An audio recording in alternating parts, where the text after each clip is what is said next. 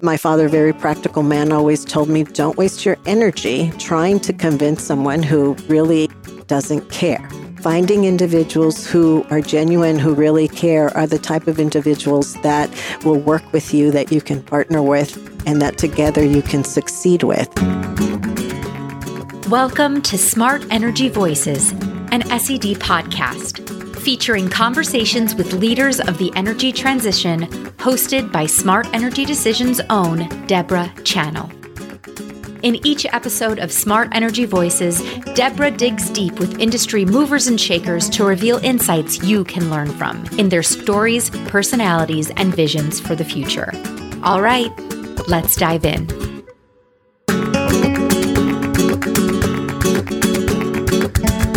Welcome back to Smart Energy Voices. I'm your host, Deborah Channel.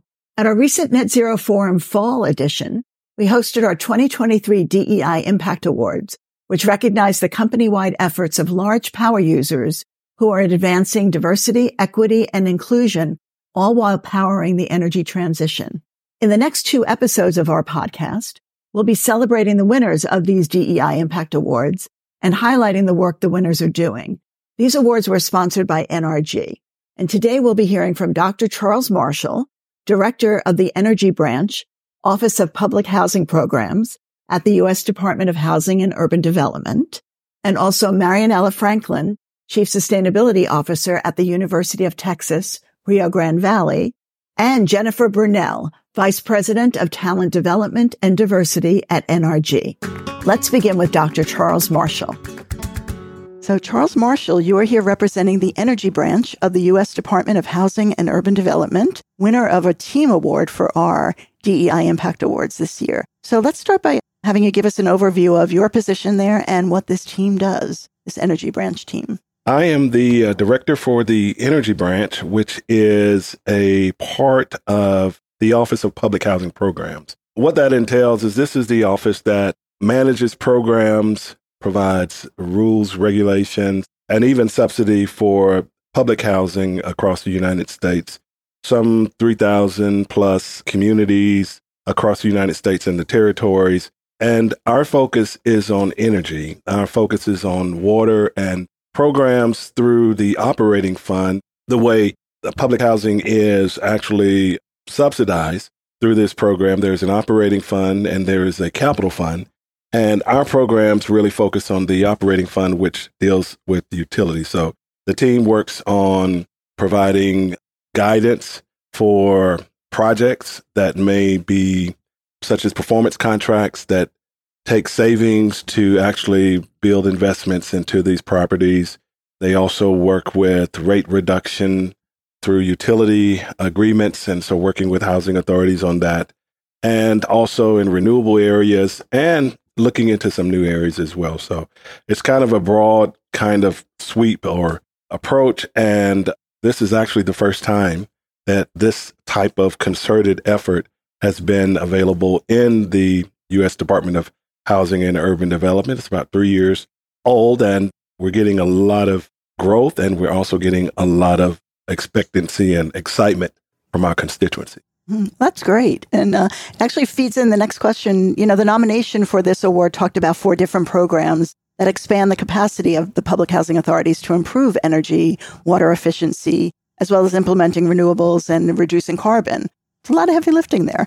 But how did these programs get started? Did it happen all at once in concert? Was it one after another? What was that like getting it off the ground? Yes, all the above. all of the above. The oldest program is the Energy Performance Contract, which is similar to energy performance contracts that many other state, local entities use, where savings through energy conservation measures are used to finance or to pay the debt for the implementation of those measures within a bundled project. And so housing authority has been doing that probably about 30 years. So what we're doing is actually overhauling that program. The last guidance for that program was in 2011. So we're in the process of updating that program to make it easier to use and also to provide more opportunities for housing authorities in that area. One of the next ones, which is not as old, but it is a, program that's been around a while, which is the Rate Reduction Incentive Program. And what that does is for those housing authorities that take a significant action to reduce their utility rate, they are able to keep 50% of that up to 100% of that for making that effort. Now, the way that they are subsidized, according to federal appropriations law, anytime they have savings, it should go back to Treasury, unless there is some type of law, regulation, or program that will say you can use these savings for X, Y, and Z. And so essentially, what HUD has done through the EPC program, through the rate reduction incentive program, the utility partnership program, which I'll talk about in just a second, and the newest one, which rolled out about two years ago, which is the small rural frozen rolling base mouthful. That program, which was rolled out, all provide regulatory guidance that allows housing authorities who take these actions to either reduce their utility rates or to reduce their utility consumption through these programs. They're able to keep 50 to 100% of those subsidies and then they can in turn they have a revenue stream and cash flow to actually pay for them over the life of the term of the contract. So housing authorities are very excited about that opportunity. Yeah, the judges were pretty excited about that too. That was something that uh, uh several of them mentioned that you know the funds are allowed to be a- applied to other energy initiatives. You know, you don't have to give that money back as you said to treasury. Was that built into the program from the start or is that something you found as you move forward? Oh no, it was intentional, actually built into the programs. And what happens is Congress authorizes through a statute the ability to do the program, and then it is left up to the agency to create the mechanisms, the guidance, the rules, the processes to actually make it happen.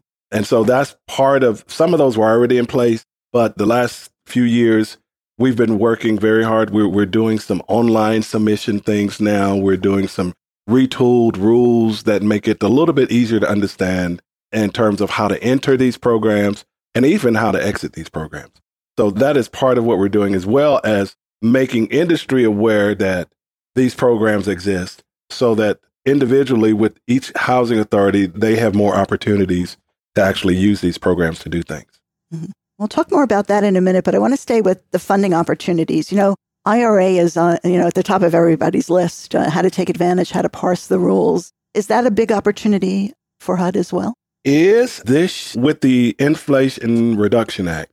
HUD did receive about 1 billion which uh, went through what is called multifamily, which is an office that focuses on multifamily housing. Yet generally, the owners are some third party that owns some multifamily units and they're able to lease and get subsidized through HUD.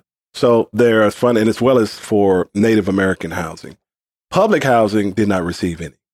So what we did is we have spent the last year, and we're fortunate that there's a great team that found this work important to look at other agencies to find out where did the funds go that Congress authorized.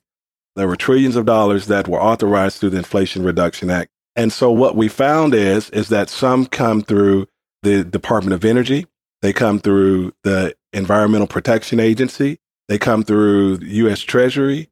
And so we had to work with those agencies individually to find out which ones actually are available to public housing. And so we now have a website, which is called Build for the Future, which actually lists out those programs that are now coming through other agencies, even though HUD did not get any for public housing housing authorities can go to this site and now look at the Department of Energy, EPA, Treasury has a new program called the elective pay, which is the first time that they've ever allowed the nonprofits that do not pay taxes, they have the ability to monetize tax credits now through the US Treasury that can go towards building these projects. First time that Treasury allowed that. And so that is also on their website as well to be able to share with housing authorities. And that leads me to another question. Working for a government agency has to have some specific challenges. It also gives you certain access. You've just mentioned a lot of agencies that you have to go through, for better or worse, to get these programs. But what are some of the challenges in terms of working with the government and through the government to get these projects off the ground? Well, one is we're we are the federal government, so anytime the government gets involved, there is always apprehension. So even though the public housing program has been around for 40, 50 years. You know, it has a long history. So part of what we're doing is rebuilding relationships. And we're communicating with housing authorities on the local level. We are working through industry groups, through housing such as NAHRO and CLPHA and PHADA. These are some industry groups for public housing. We're working through other industries to begin to create the dialogue to share some of the information we share in here today, as well as to make these programs more accessible. And of course, one of the biggest challenges is funding. You know, that actually housing authorities tell us over and over again, we need funding. And even though these do provide opportunities through the operating fund based on subsidies and the savings that occur as a result of these projects, they need initial capital. They need programs. They need the ability to have some flexibility to be able to actually implement the project. So, so as federal government, we're running into those challenges. Fortunately, we've got leadership and even this administration has been very supportive of the work that we've done so far. And they have been providing resources to help us to move this program forward. Mm-hmm. So you've had support as you're getting these off the ground. Yes, yes, yes, definitely. Certainly makes it easier. Right. So something that was mentioned in uh, the nomination again for the Energy Branch Team Award is that 150 public housing authorities are participating in these programs. There are 3,000 PHAs across the country, so there's room for this to grow. What are some of the next steps that you have in mind to expand these programs and access to them? I'm glad you asked. we are doing a number of things. We are building what I call, and I tell the team, we are building capacity. So we have been creating videos and we've now updated a new website for the energy branch that has these resources. We are putting and creating new videos on demand type things to promote it. We are, of course, we do the web conferences, we do web labs, we announce labs for those housing authorities that just want some one on one time. We do site visits. We're meeting with some of the industry groups to get with the actual housing authorities to communicate the programs. And we even had about two years ago when we first started this effort, and, and we'll probably be doing, planning another one real soon, we had what we call Industry Day. And we had utility companies come, we had renewable energy companies come, we had housing authorities, we had some people from the government, we had a number of people from different areas that affect this line of business. And we just basically said, okay, what's the problem? What what is it that we can do to help move this and tell us what's working well, what is not working well, and let us hear from you. And they were very excited for one. And number two, they provided a lot of feedback that we were able to look at and kind of focus some of our attention with the limited resources that we have. So, and it's ongoing. So we still continue to see it grow. And even with this communication of this podcast, I think is going to help to get the message out there that will we're trying to help housing authorities. Mm-hmm. And again, sort of, you know, when you're saying you're convening all of these different parties to get the word out, is that the, I mean, can I say, you know, the power of the federal government? You know, you're getting the word out. We're really serious about that. So they're paying attention. Yes, most definitely. And I was actually on a call last week with uh, some industry folks, and they actually said thank you. They were like, they said, yes, this, you know, we've heard a couple of your talks, we've heard a couple of your conferences, and you're spot on. And let us know what we can do to help you. So it is definitely creating some talk and getting people, and we're starting to see more programs. We, the last few years, we've seen more rate reduction incentive program requests come through, uh, like 68% increase over the last two years. And now we're starting to see some uptick in some of the other programs as well. And so we just expect that to continue to increase. Well, that's great. So now we talked a lot, you know, being in the federal government, you've got sort of a, a series of resources, but also problems. But I think a lot of what you're talking about could translate to public organizations and to C&I, you know, so public and private. So what advice, you know, somebody that's been doing this for a while and doing it successfully now, what advice would you give for your energy and sustainability peers who are looking to get these kind of projects up and running? They may not have the funding issues or opportunities, but what should they be looking at to get started? Well, I mean, number one, I would say that you would need to look at what is needed in your organization in terms of what you're actually using in energy. You need to be able to quantify it. You need to be able to put your fingers on it, see what that is looking like. And then after you have done that, how does that compare to similar industries or companies or organizations such as you? And then thirdly, you must engage the C suite. You must engage the C suite over and over again and several things over the years working with in this kind of work. Without the C suite, it moves very slow or not at all. And the success that we've had has been because the C suite understands.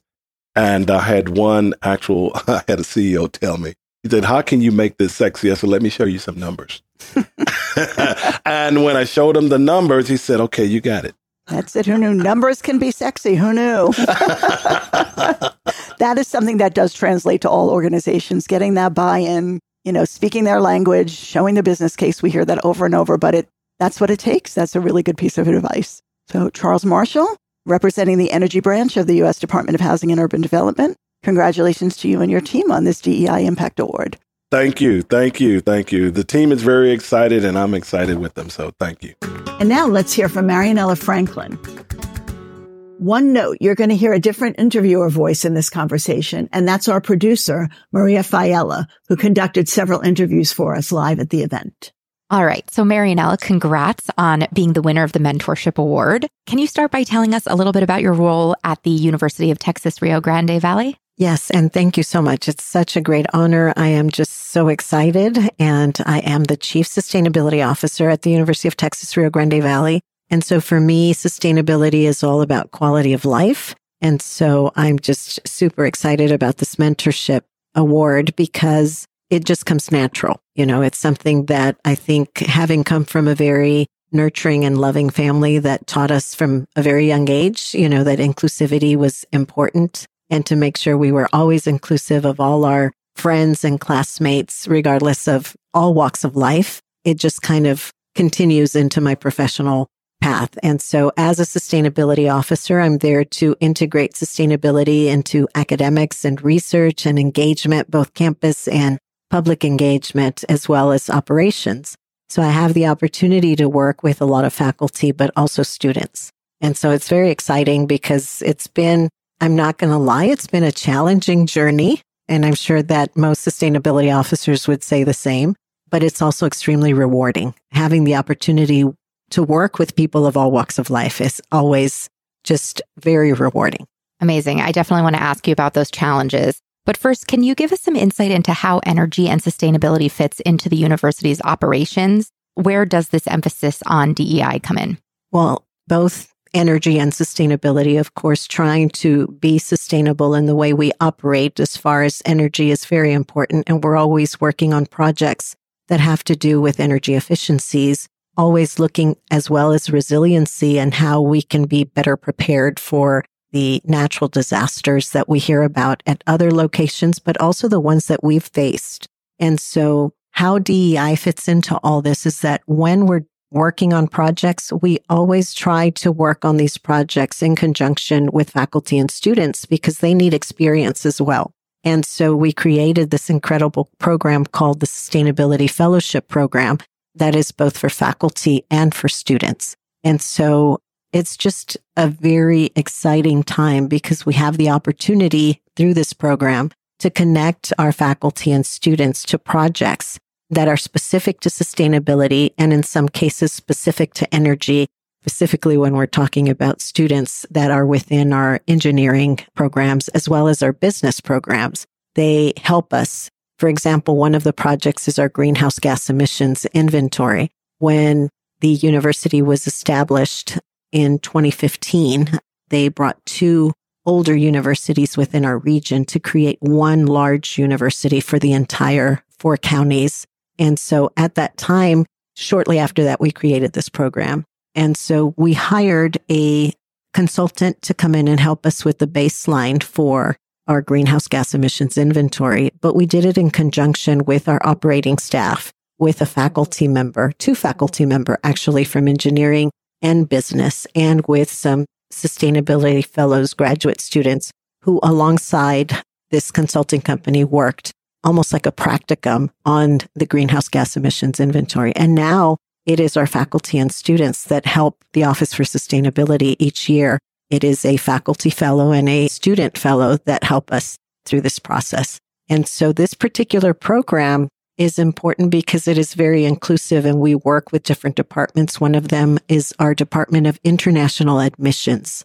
So our Department of International Admissions helps us look at different students from around many countries that come to the university and are seeking assistance, financial assistance. And so this program provides that incentive of financial assistance and at the same time helps us with offering this type of incentive and offering the tool of success, which is sustainability into their degree programs, into their research. And I know that's a very long answer, but I'm trying to help you understand the connections between energy sustainability and this program that has allowed us to work with students and faculty from around the world.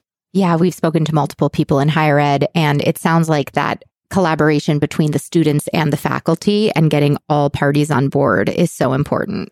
Yes, especially in higher ed, because these students are graduating with an incredible source of knowledge from their faculty, from their courses, but the experience component of it sometimes is lacking. And that's where we come in with these mentorship programs, because that's what it is. We're mentoring them and helping them work alongside professionals, but also adding the sustainability component to it. So many of our students may have a specific degree program that is connected to the environmental sciences or connected to the social sciences or maybe connected to economic development. And they don't get to work with each other unless these programs bring them together. And then they understand the impact of working with all three systems under one solution, under one problem and coming up with a sustainable solution. So that's really exciting because you see the light bulb go off the minute they start interacting and having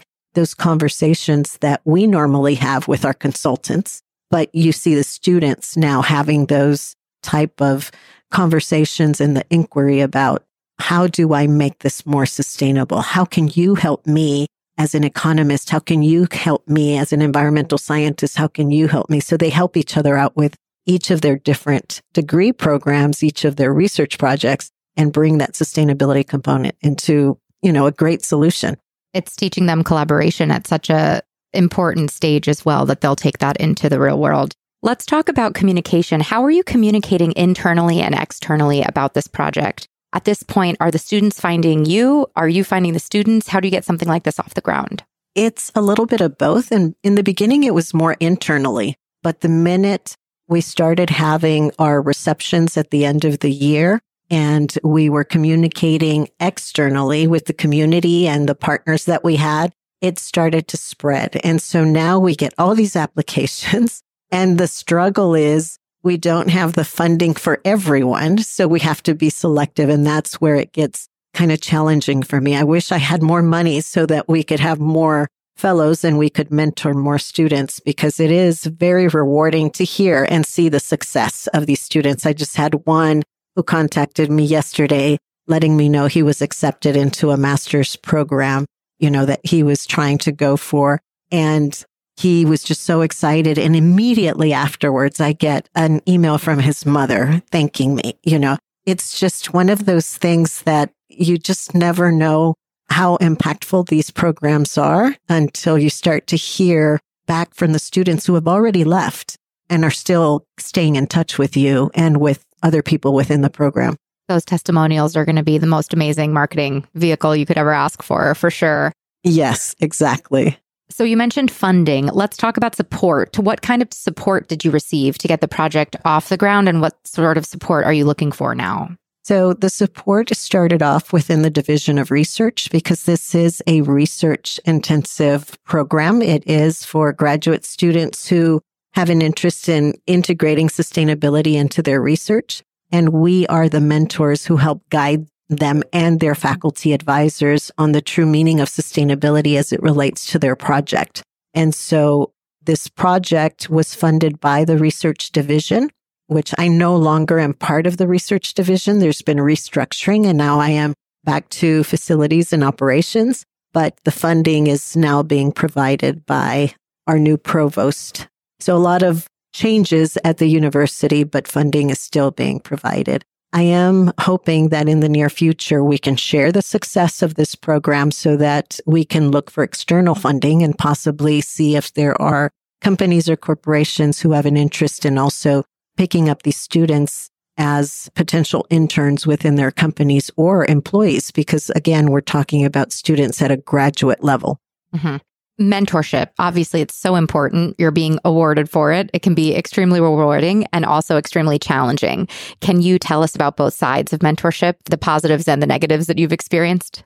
The positive is easy. The minute you start working with students, and with anyone really, because it also involves the faculty who are advisors to the students. We mentor the students on the sustainability side. And when the light bulb goes off and they understand the value of sustainability and how to do research for the sake of sustainability, it just becomes one of those moments when you realize you finally got to the individual and help them understand just how important they are in this world and how important their research is and how important it is to integrate sustainability, true sustainability data, and whether it's data that is informative on a technical level or whether it's qualitative and quantitative data, which is the terms that we use under research. You know, regardless, they are able to make a case about the value of their work.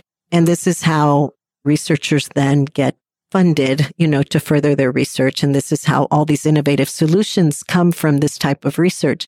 But sometimes innovative doesn't mean sustainable. So when the student gets that, you see it, you right away, it's in their work, it's in their vocabulary, it's in their presentations. And it is just really rewarding because this is the time that you spend with them is to help them succeed.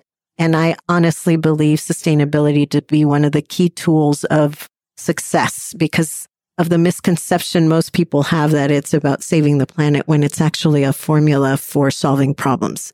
And so if we could teach our students today how to solve problems so that they are sustainable solutions rather than quick fixes, which is what we've had in the past, then you've helped a student not only succeed in their profession, and in their personal life, but that individual is going to help future generations just by doing what they do and sharing their knowledge. So that's the rewarding part. The challenging part, which I mentioned to you earlier, is that this is limited because it does take funding. These are students that require some financial assistance and they do this, you know, so that they can receive some of that. And that's the challenging part is finding a way to expand programs like this in such a way that more students are impacted by these type of mentorships but it's more rewarding than challenging i have to say. Even though we have challenges we figure out a way to make sure that we're still helping as many students as we can.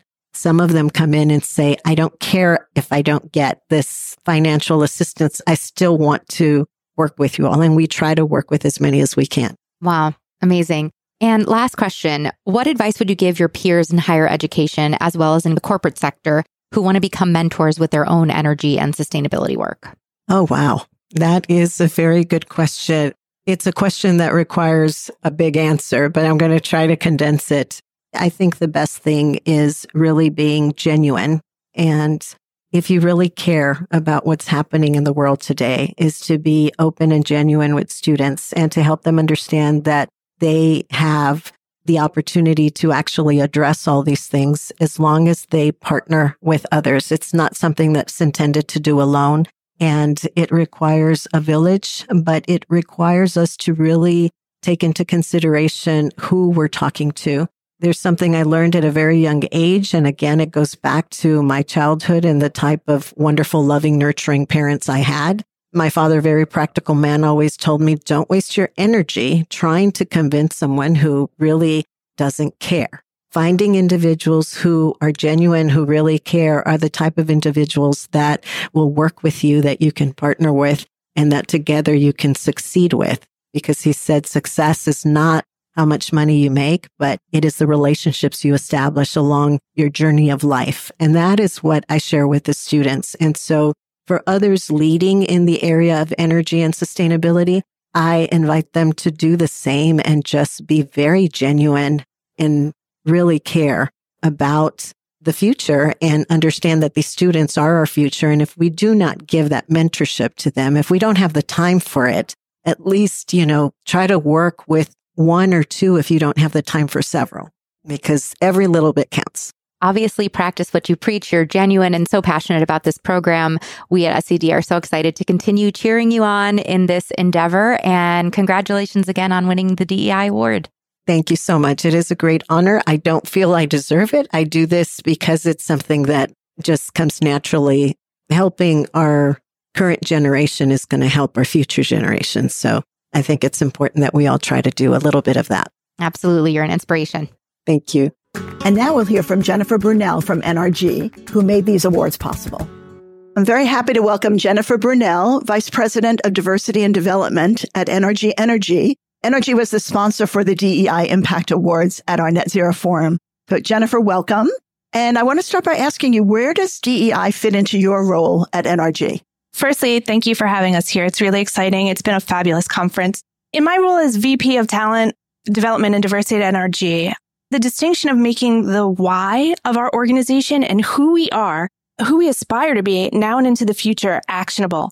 My role is intrinsically linked to our organizational values and in finding ways to develop and grow a culture that reflects those values and to ensure that we're taking the steps to support a truly diverse, equitable, and inclusive workplace. So what's really exciting about that is we do this so every one of our employees knows the vital role that they play in making NRG the organization it is. And that's what makes me so proud to work there. I love that the message gets imparted to the employees because I think that is so important. It's critical for sure. Yeah, absolutely. So, how do you determine what makes an effective DEI strategy within that organization? So, at NRG, authentic and effective DEI efforts are defined as ones that make a concentrated impact. So, whether it's small or large, it doesn't matter. Whether it's cultivating a space for people to share and discuss their perspectives, such as our business resource groups, or reevaluating how we approach the evolution of the employee journey, every element is purposeful so that we can collectively be the organization that we aspire to be.